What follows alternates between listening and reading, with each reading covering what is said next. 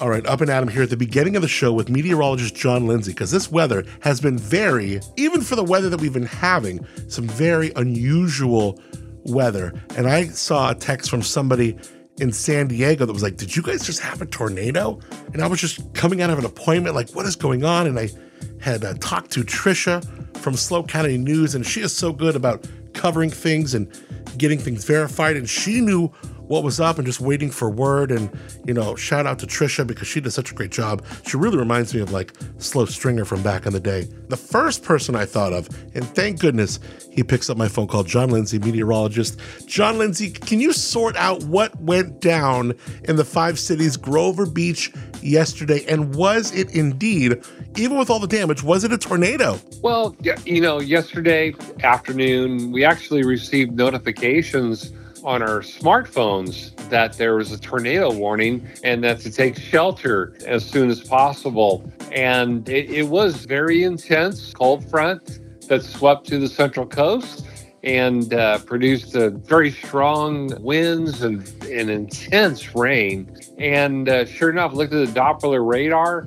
and I can see why the National Weather Service had issued a tornado warning. There's the classic signatures, a, a comma on the Doppler radar that signifies tornadic activity. And quite the cold front, that's for sure. And we believe that uh, one of these funnel clouds had actually uh, touched ground in Grover Beach, which would be classified as a tornado at that point. Wild because it's so funny because you will look at your your radar, you'll look at all your info, and it will tell you X, Y, and Z. What are what does the National Weather Service need to actually do beyond the textbook, you know, checked boxes to really establish after the fact, yes, that was indeed a tornado. Sure, because it could have been a macro burst, which could be associated with one of these supercells, or it could have been a tornado. Back in May of 1998, we had a tornado in Frederickson, Kentucky, in San Luis Obispo, and the National Weather Service came out Uh, actually, a tornado came through our neighborhood at 0500 in the morning. The National Weather Service came out, oh, it was about 10 o'clock in the morning. And by looking at the rotation, the, the circular motion of the debris field, they classified it as a as a F zero tornado. Wow. I appreciate you so much. John Lindsay, meteorologist, talking about what has been going on with this tornado watch and then what transpired with the weather. John Lindsay, I can't thank you enough for being so willing to jump on the phone with me. It means so much to listeners and of course me. Thanks for being up and at 'em, man. Hey, well, thank you, Adam, and thank you for being there. It's it's a pleasure to be on your show. Community content from Concentrate. You're Up and Adam with Adam Montiel.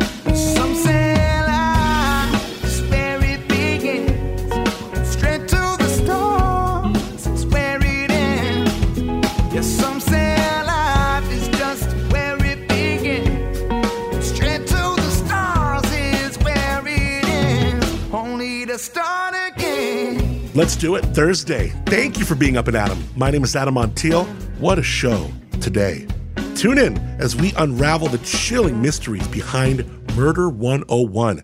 It's a podcast where we're going to interview educator Alex Campbell, discover the gripping story of how high school students uncovered a 30 year old cold case led by their passionate teacher, Mr. Campbell, in a small Tennessee town. Get ready for an interview that delves into the depths of investigations, emotional resilience, and the power of unconventional education methods. I'm excited about that. We're also getting ready to debut this weekend SLO Cal Sessions. It is going to be some content that peels the layers back on independent artists on the Central Coast with conversation, live performances. Our first episode, Moonshiner Collective, we had Dan Curcio on the show the other day. We're going to have some parts that we didn't even get a chance to play, some really in depth looks. Got a really cool conversation this weekend, including two more live performances that were done at the Lobro Studios, and every day this weekend celebrating Dan's brand new EP called Reason to Believe. We are releasing an unreleased song off that EP. It won't even come out until March 15th. And we are doing a song every day. So it's been really, really fun. Today we have a song called Mom Jeans. I love it. He's performing live at Rod and Hammer Rock, formerly known as SLO Brew Rock March 22nd. You can go to moonshinercollective.com for that. Of course, Moonshiner Collective, much loved here by us. He is the artist behind the theme song that you hear at the beginning of this show every day. Lo-fi headlines include Taylor Swift and her planes and those monitoring them. A longevity expert's got five healthy habits that take five minutes or less that are really important. And we got some Super Bowl news. Before we jump into our lo-fi headlines, let's thank our friends at the general store, Paso, offering local goods, hand-picked gifts, a curated cookbook selection, and the best for your pantry and home. They're helping out Echo Homeless this month with their Spread the Warmth campaign, looking for brand new twin-sized blankets or sheets. You could drop them off right at the general store across in the park downtown. There's also a link in the show notes if you want to hit up the Amazon wish list. Again, across the street from the park, downtown Paso. They're open daily 11 to 6 and 10 to 6 on the weekends. Follow them on Insta at General Store Paso. Up in Adams Slow-Fi headlines. Well, Taylor Swift recently bid farewell to one of her private jets. According to the FAA, the Dassault Falcon 900, once under her holding company, now belongs to a Missouri based entity. Who knows? Maybe Travis Kelce bought it. The details of the transaction remain undisclosed, but a new Dassault 900 commands a $44 million price tag. Swift's remaining fleet includes a Dassault 7X, much larger, registered under her production company, capable of accompanying up to 16 passengers for longer flights. Definitely the kind of plane you're going to need when you're trying to get to the Super Bowl in Vegas from your concert the night before in Tokyo. Fans have been speculating about her travel arrangements. They suggest she may opt for even chartering a plane to not be kind of followed because Swift's private jet usage has drawn some criticism in the past over concerns about carbon emissions. Her flights have garnered attention, especially from Jack Sweeney. He's a college student who tracks and publishes her flight data. Swift's legal team recently sent Sweeney a cease and desist letter alleging stalking and harassment over the publicized information. The incident highlights the delicate balance between a celebrity's right to privacy and then the public's access to, well, public information and transparency. All these things with the FAA are very public, especially but in the era of social media and heightened security. She has had some real stalking situations, and I could see why this would be a concern for her. Jack Sweeney and his lawyer, they have not budged since, and who knows, she might be filing a lawsuit. We'll see. All right, a longevity expert suggests that just five minutes a day could potentially add years to your life. Here's some simple practices that can enhance your health and prolong your lifespan. One, habit stacking. Starting a new habit can be challenging, but attaching it to an existing one can make it easier. For instance, you could incorporate mindfulness into your morning coffee routine or practice gratitude while brushing your teeth. How about micro meditations? This is number two. Taking a brief moment to check in with yourself, it can be highly beneficial. One simple technique involves focusing on your breath. Inhale for a four count, hold for seven, exhale for eight. Those breathing apps on your phone or your Apple Watch, they work good too. Five minute workouts. Research indicates that even short bursts of regular exercise can have anti aging effects. Use breaks from work to do exercises like squats, wall sits, brisk walks, which can really significantly improve your overall well being. Number four, social interaction. Instead of mindlessly scrolling through your phone at night, reach out to a friend or loved one. Connecting with others, it can boost oxytocin levels, known as that feel good hormone, which possesses anti inflammatory properties. And finally, remembering what matters. Cultivating a sense of purpose is associated with a longer and more fulfilling life. Spend a few minutes today reflecting on your passions, what truly matters to you. This practice can not only extend your lifespan, but also enrich your life experiences. Good list here.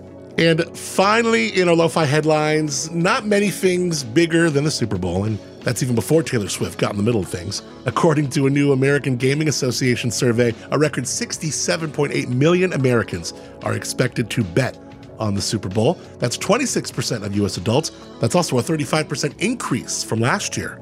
Overall, people plan to wager a total of 23.1 billion bucks on the Super Bowl, which is up 16 billion from last year. 46% of gamblers will make wagers online. 36 will just put some money up casually with friends. 24% will participate in maybe an office pool like those squares. 14% go through an actual bookie, and 11% of people place bets at a physical sports book.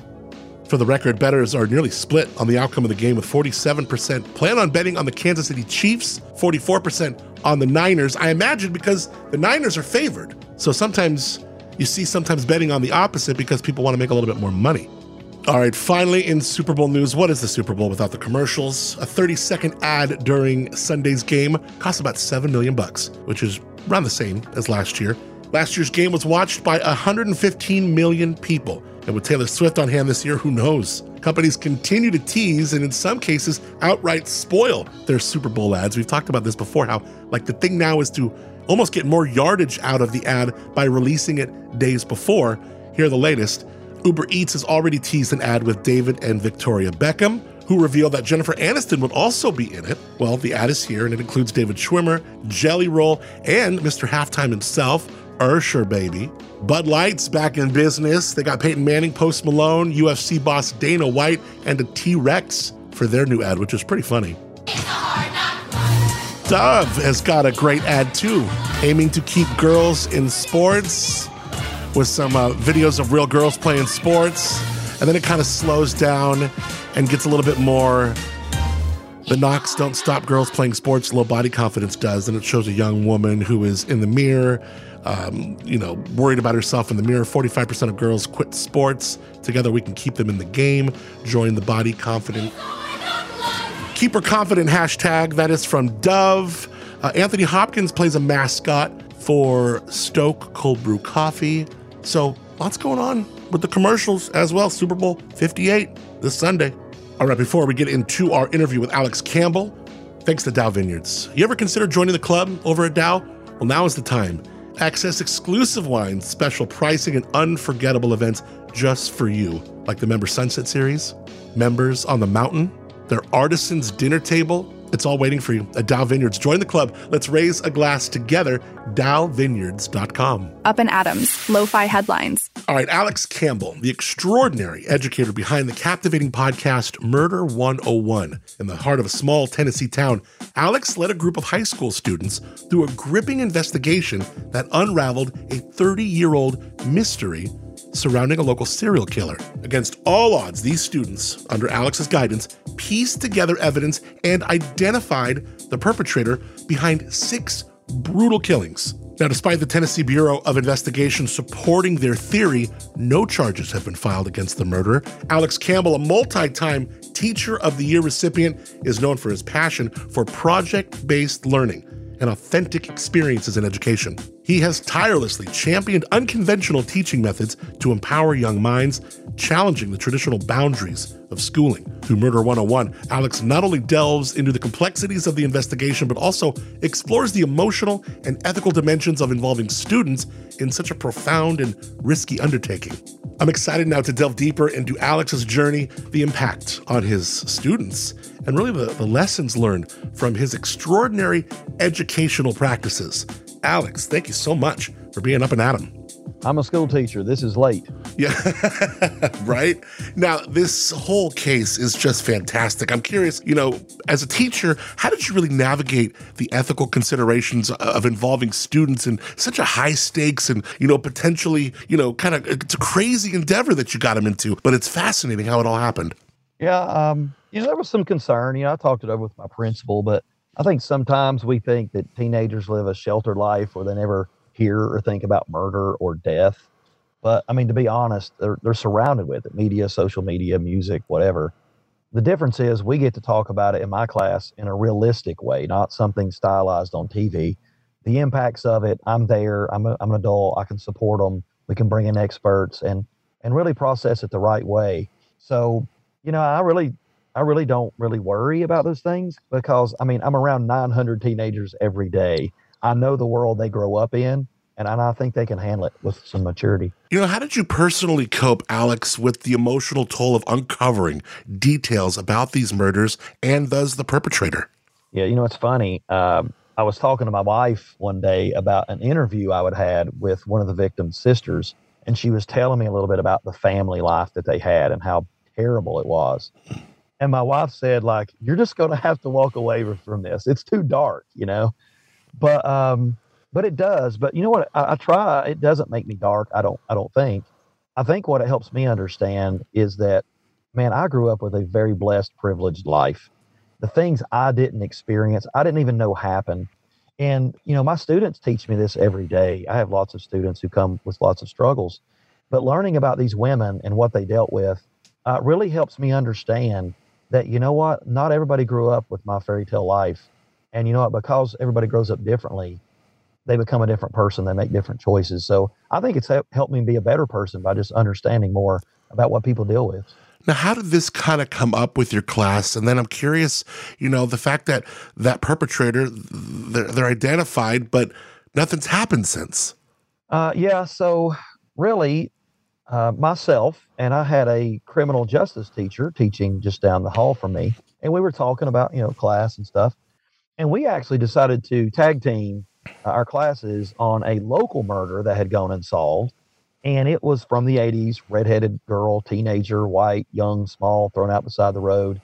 Uh, basically what i found was that that was not uncommon in the 80s this happened all the time in and around tennessee. So after we did some work with that case which wasn't related to one serial killer but after we did that work I, I wanted i was intrigued you know what about all these other murders what about these murders that i've never heard of even though i've lived here my whole life how are they going to get solved if nobody remembers them? And what can the students do to help? You know, I'm so curious. What role did open communication and really trust in you as a teacher play in maintaining the emotional well being of both you and your students throughout an investigation heavy like this? You know, that's something that's that's very important. I've never gotten that question before, but it is important as a teacher. What you have to do as a teacher, well, let me start with this many times teachers portray themselves as the expert. We have all the answers. We've got the college degree. I'm wearing the fancy clothes. You know, just trust me, I know it all. but the truth is, uh, I think the best teaching comes when you say, look, I know a lot about teaching. I can structure things and set these things up and find you resources and figure out who's struggling. But really, we're going to go on this journey together and we're going to learn things together. And so uh, I think the kids are really open to that. They understand, like, oh, wait, he, he's learning as he goes. That's what he's asking me to do.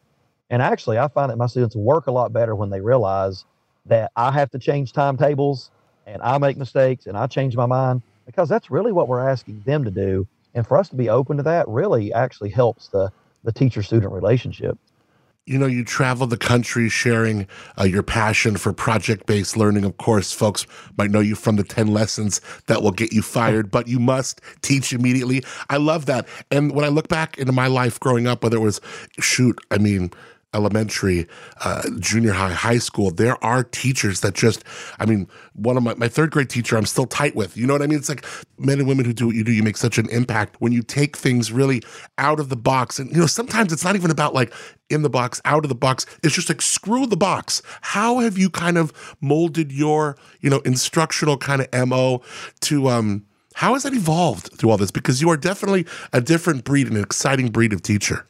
Well, when I was young, I, I, don't know if we ever really did a lot of projects growing up. Um, I, I, feel I, I, remember feeling bored in school. I wasn't mean, I don't think. Maybe a little mischievous because I think I was bored. Right? Mm-hmm. I wanted to be challenged. I wanted to feel like I had meaning. When I became a teacher, uh, I didn't have those skills. I knew what I had been taught. I knew what I'd experienced. But once I got my feet under me, I realized like I was going to get bored with just doing the bold word. So I began to look for ways to do it. And I thought I'd found this amazing thing, you know, doing projects. And then you, get out there and you figure out like there's been nonprofits and, and profits like teaching teachers how to do this for decades. I just wasn't aware of it. But I think the difference with what I try to do is that I want to do projects, which a lot of people do, but I want my projects to be able to help somebody. At the end of the semester, I want us to say, I did this project and this person got help. And so that's the thing. Like when the students see the human connection, that's when it really becomes real for them. You know, you mentioned, you know, your background a little bit and your privilege. Can you discuss any moments where you had to kind of confront your own emotional biases uh, or assumptions or even address some of your students during the investigation? You know, one thing that I often asked, and I think the students asked too, was like, what kind of family lets their loved one go missing for 30 years yeah. and doesn't report them missing. Yeah.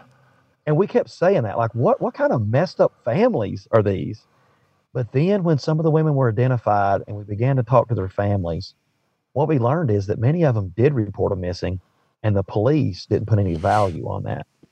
One lady had experienced some uh, some mental instability. She'd been institutionalized a couple times. her and her husband had split up two or three times. You know, cops say things like, well, she's run away before. We're not going to waste time on that. Or, you know what? She doesn't love you. If she wants to live with somebody else, we're not going to waste time on that. And so, what we found out is that some people experience justice very differently in our system. And it's not always, oh, how can those families be so messed up? Many times it's, although they come from different families with different circumstances, they still love this person. It's sometimes they just can't get the resources that other people could get you know, looking back, what advice would you give to educators who may be, you know, may consider undertaking similar projects that involve students, but in real world, emotionally challenging investigations? I mean, my advice is to just do it. Yeah. You know, there's a million reasons why. I didn't learn that way. They didn't teach me that in college. I don't know if I can really do it. What if we mess up? What if we don't solve the crime? Whatever. Uh, what if the kids see me as not the expert because I have to bring in other experts? Who cares? Just give it a try. That's what I say to them. Try it. And you know what? My first project wasn't the greatest project in the world, but I got better and I learned and I saw the impact. Uh, I don't share this with a lot of people, but I'm an addict. I am addicted to giving kids authentic learning experiences because they love it. But you know what? I love it too. And I get to go on the journey with them. And I could never go back to bold word, worksheet, chapter review, question teaching I think I would quit in a week. I want to have those experiences too. And maybe, you know, that's my greed. I, w- I want some of those experiences too. but once you get them, you can't go back. You can't. Alex Campbell is a multi-time Teacher of the Year recipient. He is uh, up and at him now. Uh, the podcast is available on iHeart and uh, where, where you get your podcast called Murder 101, where his class, you know, figured out this murder investigation. You know, we've talked to, uh, you know, we're close with the folks of the Your Own Backyard podcast. We really are into this this true crime, you know, thread that that is huge, and and the way that you're using it to enlighten your students and get them uh, in critical thinking. I mean, look what you did with this, man. This is incredible, Alex. I hope you enjoyed this conversation conversation as much as I did. It's been great. Like, I don't know. I feel like you got a background in education. You asked some great questions, and I hope people can take some things about that. But I also appreciate you lifting up the good work of my students. And number two, we have to keep these women out there. They deserve justice. One doesn't have her name back and five that these cases haven't been solved officially by the police and we got to do that work so thank you for your part. Alex it's awesome man. I appreciate you so much. Thank you for the great conversation and thank you oh, michael. Man, i enjoyed it so much. Anytime i could talk to you again i'm down for it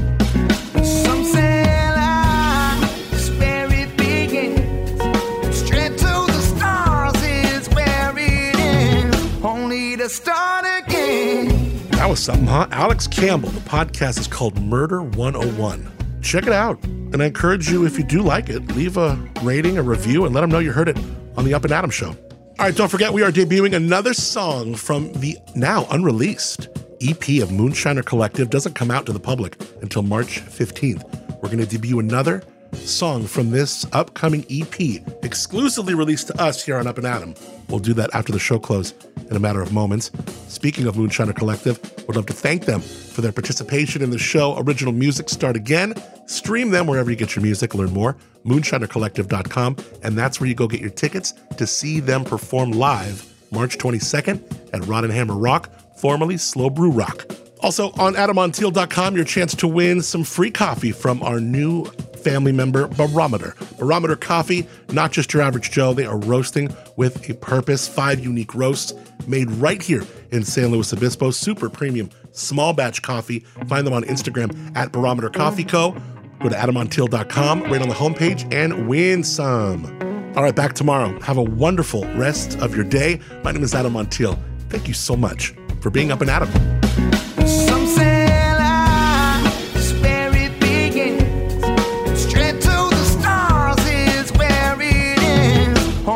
Adam. start again. Let's start again. We'll start again. Let's start again. SLO Cal Sessions. Now, Moonshiner Collective and their song Mom Jeans.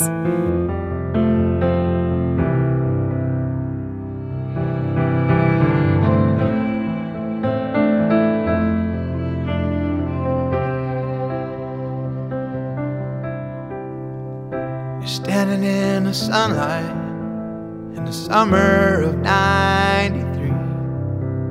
Not a goddamn care in the world, or a pool that hadn't housed your pee. Slip sliding towards the glory days of pop rocks and Nintendo screens. Never knew how good you had it before you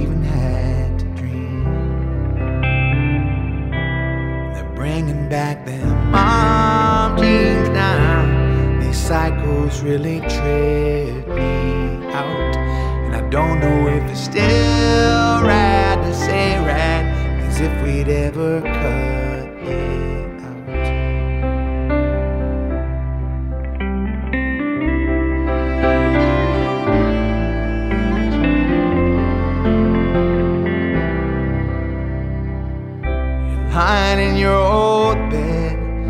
plastic weapons and cheap flashlights. For all that sings in the darkness under your bed each night. And how the hell could we have known the whistling outside wasn't a murderous clown? or that rat thing from Princess Bride.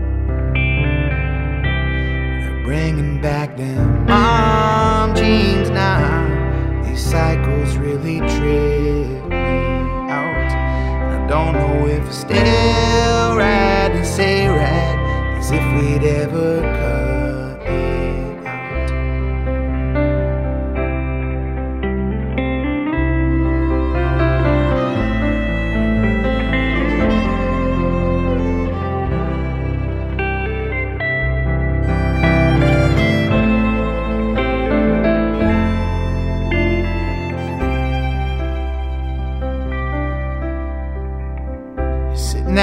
kitchen table, leftover pizza from Chuck E. Cheese.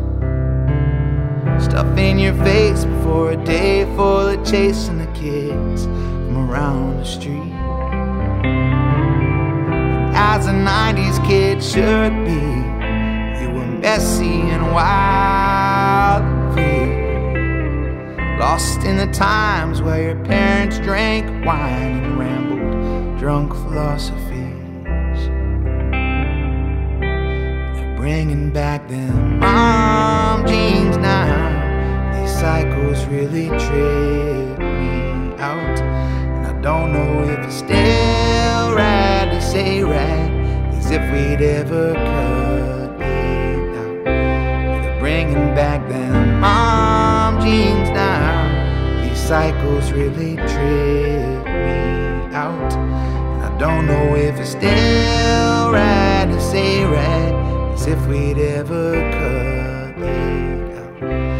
As if we'd ever cut it out. As if we'd ever cut it out. As if we'd ever cut